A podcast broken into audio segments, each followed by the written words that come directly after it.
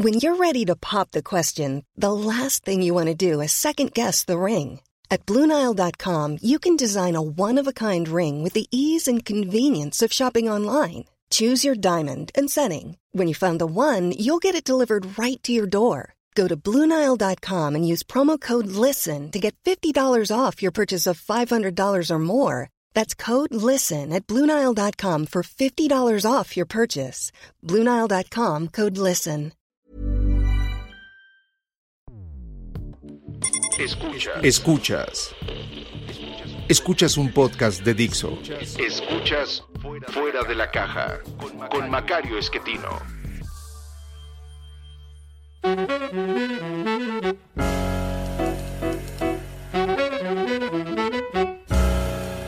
Bienvenidos, esto es Fuera de la Caja. Yo soy Macario Esquetino, les agradezco mucho que me escuchen y hoy platicamos acerca de estos temas de largo aliento que en esta ocasión eh, voy a, conectar con algo más de coyuntura, porque en los últimos días eh, estuve escribiendo algunos artículos acerca de estos eh, personajes que desde los medios y la academia han eh, ayudado mucho a Andrés Manuel López Obrador desde prácticamente su aparición pública como líder en Tabasco, después como presidente del PRD, como eh, jefe de gobierno en el entonces Distrito Federal y después eh, alrededor de, de, la elección de 2006 y todavía muchos de ellos, incluso probablemente más que antes, aunque no exactamente los mismos, en la elección de 2018 y un puñado de ellos creo que continúan eh, siendo pues su soporte,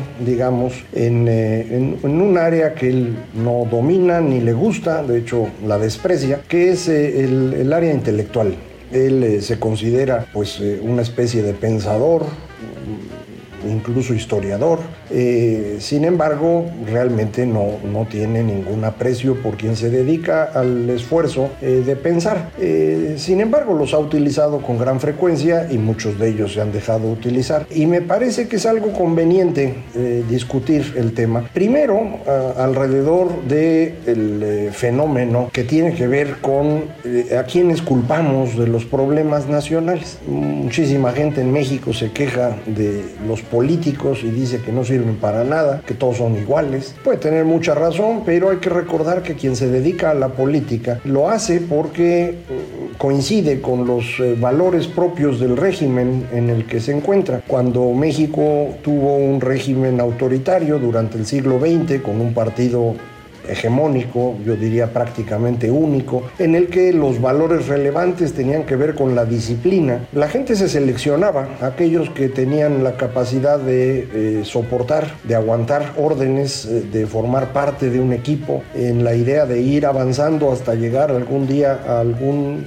puesto en el cual ya pudieran tomar decisiones propias, se iban seleccionando al interior del PRI. Aquellos a los que no les gustaba tanto esta idea y querían desde el principio llevar a cabo sus ideas, eh, pues acababan fuera del sistema político, algunos en algunos de los pequeños partidos de oposición, que eran esencialmente un, pequeño grupo de, de, partidos muy chiquititos en la izquierda y del otro lado Acción Nacional, un partido más grande desde el principio, o se dedicaban a los negocios eh, tratando de pues tener éxito en un área que además requería de la complicidad con los políticos. Durante el siglo XX México no solamente tuvo este régimen de partido casi único, sino además vivimos en lo que los economistas llaman el capitalismo de compadrazgo, capitalismo de cuates, o en la frase en inglés que no es fácil de traducir, crony capitalism. Estos, este sistema político económico consiste en eh, una asociación, uno podría decir delictuosa, entre empresarios y políticos, en los cuales, eh, en, el cual, perdón, eh, los empresarios ganan dinero repartiéndole una parte a los políticos, que pueden ser sus socios o pueden recibir simplemente una parte de las utilidades, eh, a cambio de tener privilegios para poder participar, ya sea permisos de importación que nadie más tiene, facilidades fiscales que los demás no pueden obtener, el bloqueo a la competencia. Eh, y esto funciona bastante bien, lo ha hecho en muchos países, en muchas épocas, es una forma de, funcionamiento eh, que desafortunadamente no genera un gran crecimiento económico ni sobre todo un crecimiento, digamos, más compartido o, más igualitario. Eh, pues le va bien a este pequeño grupo de personas, se dedica a extraer rentas de los demás. Eh, en México esa fue la forma como funcionamos durante el siglo XX, tenemos un puñado de, grandes empresarios que se hicieron ricos en esa época. Eh, propiamente hablando, el único grupo que no requirió de esta negociación con el régimen autoritario fueron los regiomontanos, viejas familias cuya riqueza proviene del porfiriato propiamente hablando, eh, y que pudieron mantenerse al margen de la construcción del régimen de la revolución al extremo de que Lázaro Cárdenas los fue a regañar eh, en febrero de 1936 eh, por por no quererse sumar y aunque los dejó en paz, pues se quedaron amenazados de no meterse en esto. Hubo un segundo gran enfrentamiento entre los empresarios regiomontanos y el régimen de la revolución eh, en 1973 con el asesinato de don Eugenio Garzazada, eh, a partir de lo que eh, prácticamente se vino el inicio de la caída del régimen de la revolución, la aparición de un verdadero partido de oposición en acción nacional y posteriormente la creación de un, PRI de izquierda entre los priistas, echeverristas y los distintos partidos de izquierda que conformaron al PRD, que eventualmente se ha transformado en Morena. Eh, pero mm, a mí lo que me interesa comentar con ustedes es cómo ni políticos ni empresarios eh, en realidad son malos en México. Eh, son bastante buenos considerando el ámbito en el que se han desempeñado. los políticos lograron transitar de ese régimen autoritario a un sistema democrático y aprendieron a ganar votos y a moverse en esta nueva dinámica. Eh, esto no los hace honestos ni mucho menos. en todas partes del mundo los políticos tienen acceso a recursos y no es fácil que que logren eh, mantener la verticalidad eh, en, todas partes ni en todo el tiempo. Y esto lo puede usted ver con mucha claridad en varios países europeos, particularmente hoy en España hay mucha información al respecto de eh, cómo este partido, también de izquierda, su último nombre era Unidas Podemos, pues ha tenido mucha relación con este dinero oscuro eh, en particular alrededor de América Latina y de Venezuela, eh, pero no únicamente. Eh, pero también lo puede encontrar en muchísimos casos de corrupción política en Italia, en Francia, en todas partes. En, nuestro caso a lo mejor ha sido un poco más espectacular y sobre todo alrededor de la democracia empezaron a salir eh, muchos eh, videos y, mucha información que antes no teníamos, pero además durante este periodo de democracia en México la, caída del presidente todopoderoso y el, ascenso de distintos grupos independizó a los gobernadores, eh, los cuales se convirtieron en el núcleo que capturaba las rentas, ya no tenían que enviárselas al presidente presidente ni seguir sus órdenes, cada uno podía hacer lo que quisiera. La forma como financió su campaña Peña Nieto, eh, primero ayudando a ganar a varios priistas en distintos estados a cambio de que le financiaran la campaña presidencial en 2012, pues los liberó de cualquier entre comillas, responsabilidad y varios de ellos perdieron por completo la razón y eh, se dedicaron a saquear todo. Esto parece en buena medida eh, ser lo que cansó a muchos mexicanos del experimento democrático y optar por eh, el, régimen autoritario que está en construcción alrededor de López Obrador. no, no sé yo si va a funcionar o no, tengo muchísimas dudas al respecto, pero de que se está intentando, se está intentando. pero mi argumento es que no hay que quejarse demasiado ni de empresarios ni de políticos. Siempre es bueno quejarse y criticarlos, pero no demasiado, porque no son el elemento clave que le ha fallado a México. En mi opinión, el gran eh, actor que ha fallado en México es el que construye ideas, la academia y los medios. Puede ser que los medios funcionen para muchas otras cosas, entretenimiento, muchos trabajos de calidad, incluso artísticos. Y la academia también funciona para producir eh, gente calificada en el sector técnico, sin lugar a dudas, ingenieros. Los mexicanos eh, están entre los mejores del mundo y hemos producido bastantes eh, científicos de, de, alta calidad que destacan cuando tienen un buen entorno, muchas veces fuera del país desafortunadamente, pero en el ámbito que tiene que ver con la construcción de ideas de cómo vivir mejor, ¿qué es lo que genéricamente podríamos llamar ciencias sociales? A mí me parece que la Academia Mexicana es deplorable. Y lo mismo me parece que ha ocurrido con los medios de comunicación. No hemos sido capaces de generar ideas razonables sobre las cuales mover a este país. Durante el tiempo del régimen autoritario, eh, la academia y los medios estaban subordinados a, este régimen, a, reproducir el nacionalismo revolucionario y, no han podido salir de él. De hecho,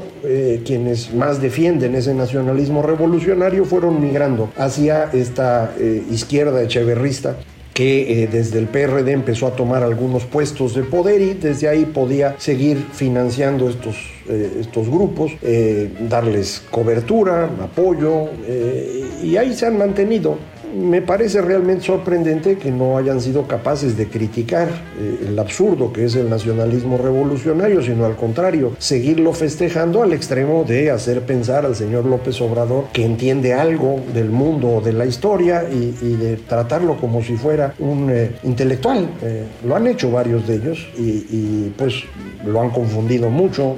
otra vez no es un hombre de, muchas luces y pues ha empezado a creer que de veras entiende. Pero este es, este es un problema serio porque no generamos las ideas para salir de nuestro problema. No es nada más México, ¿eh? toda América Latina tiene ese mismo problema. Eh, nos eh, hemos estado manteniendo alrededor de esta idea que Robert Nozick hacia los años 70 escribía en un breve texto de por qué los intelectuales tienen tantos problemas con el capitalismo. Y decía, bueno, es que los que se dedican a las palabras, él los llama wordsmith, no habría una traducción directa al español, pero usando las otras referencias, eh, Smith es el herrero, eh, sería una especie de los palabreros, los que con palabras construyen cosas. Eh, se sienten siempre menospreciados por un sistema económico que no, no los convierte en los más importantes. Es importante el que genera empleo, es importante el inversionista. Eh, el que tiene palabras no le va mal en absoluto, le puede bastante bien, pero nunca va a ser el más importante de la sociedad. Y al, analizar esto, empecé a pensarlo en términos de las los conceptos que hemos estado compartiendo usted y yo durante ya un buen rato. Eh, y, me doy cuenta que este es un fenómeno que tiene que ver con la idea que existe de, del sujeto de la historia. Los palabreros, los intelectuales, eh, consideran que están representando al sujeto de la historia. ¿Por qué la historia tendría un sujeto? Pues porque tiene un fin. En mi opinión, ni hay un fin de la historia, ni hay un sujeto y, mi opinión deriva de este desarrollo que hemos hecho juntos, eh, de cómo los seres humanos somos un animal que sabe hablar, eh, pero poco más que eso. Y por lo tanto, todas nuestras creencias alrededor de los antepasados, los dioses o un solo dios o cosas por el estilo, son creencias construidas por nosotros, que no tienen ningún asidero en la realidad y que las mantenemos porque nos han ayudado a vivir en grandes grupos.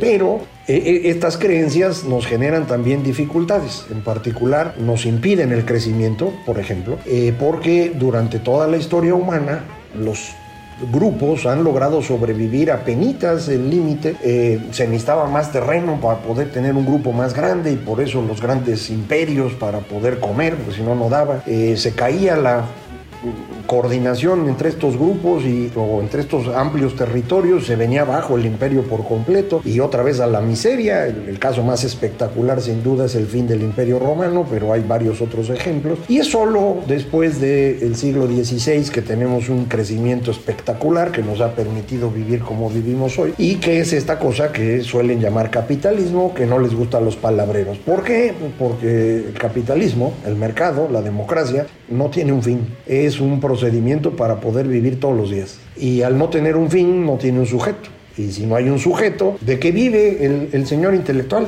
Eh, ¿Cómo le hace para poder sobrevivir? Si no hay un sujeto, un grupo del cual eh, él pueda ser el representante. Y cuando uno empieza a ver hacia atrás se da cuenta que, pues sí, hay algo de esto. Eh, recuerde usted, alrededor de los dioses se construye un grupo que va a ser importantísimo porque va a sostener las creencias que son las legitimadoras de la estructura política y este grupo son los clérigos.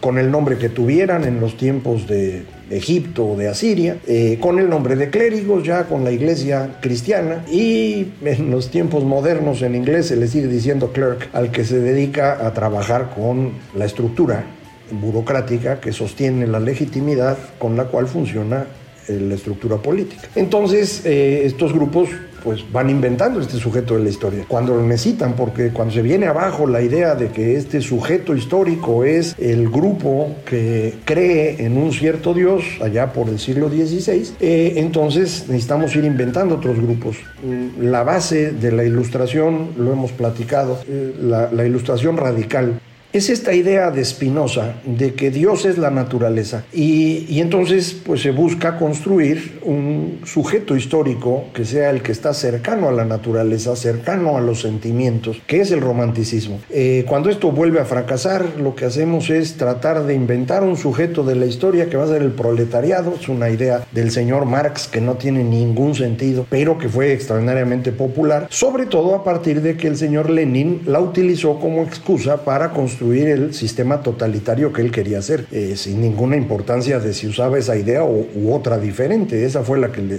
resultó útil, se volvió popular la idea y órale, se empezó a utilizar en distintas partes. En todas fue una tragedia, en todas generó pobreza, autoritarismo y violencia eh, y se vino abajo también. Eh, pero ahora volvemos a intentarlo con las ideas que están desarrolladas alrededor de el, el, posmodernismo, como le dicen ahora, o las cuestiones identitarias, que en el fondo son los grupos que en los años 70, cuando se viene abajo la idea de la clase social, se convierten en los actores políticos radicales, eh, que en ese entonces lo que buscaban era acabar con la diferencia entre identidades. Eso era Martin Luther King y eso era el feminismo de los años 70. Vamos a ser iguales todos. Eh, ahora no, ahora lo que queremos es, no, no vamos a ser iguales todos, nosotros representamos la historia. ¿Quiénes somos nosotros? Pues los que somos del mismo color de piel o el mismo origen étnico o el mismo género, la misma preferencia sexual. El resultado va a ser el mismo a todos los demás grupos anteriores pobreza, autoritarismo, violencia.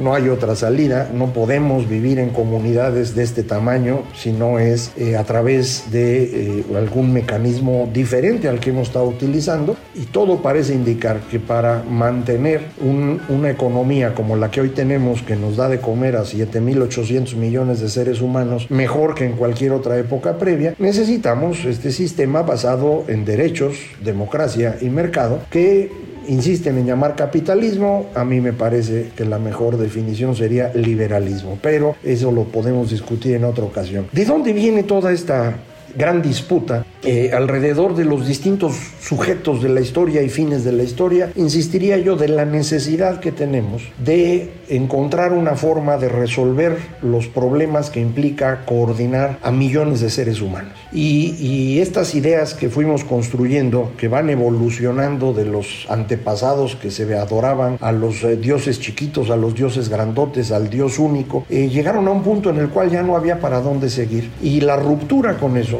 eh, que fue en el fondo la recuperación de las ideas de, un filósofo que debería ser mejor conocido, eh, Epicuro, a partir de ese momento empezamos a construir realmente una economía funcional que nos permitió romper con esta maldición maltusiana de que cada cierto tiempo pues o la peste o las enfermedades o la guerra tenía que resolver el exceso de población. Las ideas de Epicuro, al final de cuentas, no son muy diferentes de lo que ya hemos platicado aquí. No hay mucho más que lo que usted está viendo.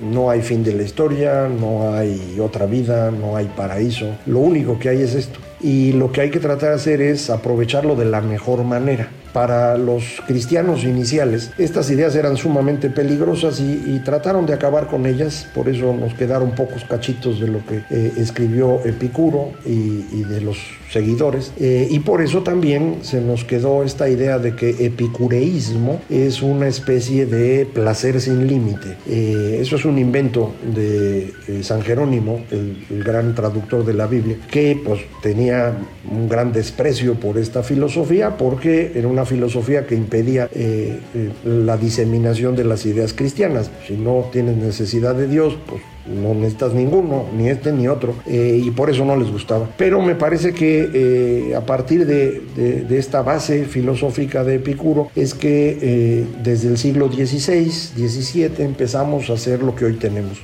a final de cuentas hoy todos somos epicúreos, aunque no nos demos cuenta de ello, pero nos da miedo, y cuando nos da miedo regresamos a buscarle un fin, a buscar un sentido de la vida, a buscar estos eh, sujetos históricos. Y alrededor de estos sujetos históricos es que se van organizando estos eh, palabreros que en el fondo tienen un gran terror de reconocer que pudieran estar equivocados. Y, y, para defender la creencia en este sujeto histórico están dispuestos a ser el sostén ideológico de los totalitarios que gracias a ellos llegan al poder. Eh, y esto es cierto en los tiempos de Calvino, y es cierto con Robespierre, y es cierto con Hitler y Mussolini, y es cierto con Trump y López.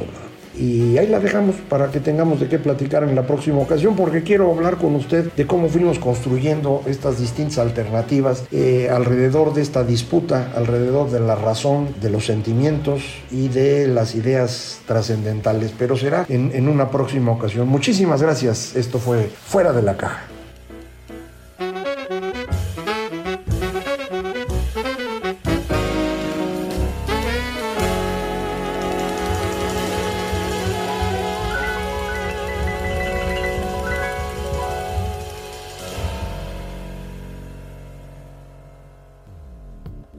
Dixo presentó Fuera de la caja con Macario Esquetino. La producción de este podcast corrió a cargo de Verónica Hernández. Coordinación de producción, Verónica Hernández. Dirección General, Dani Sadia.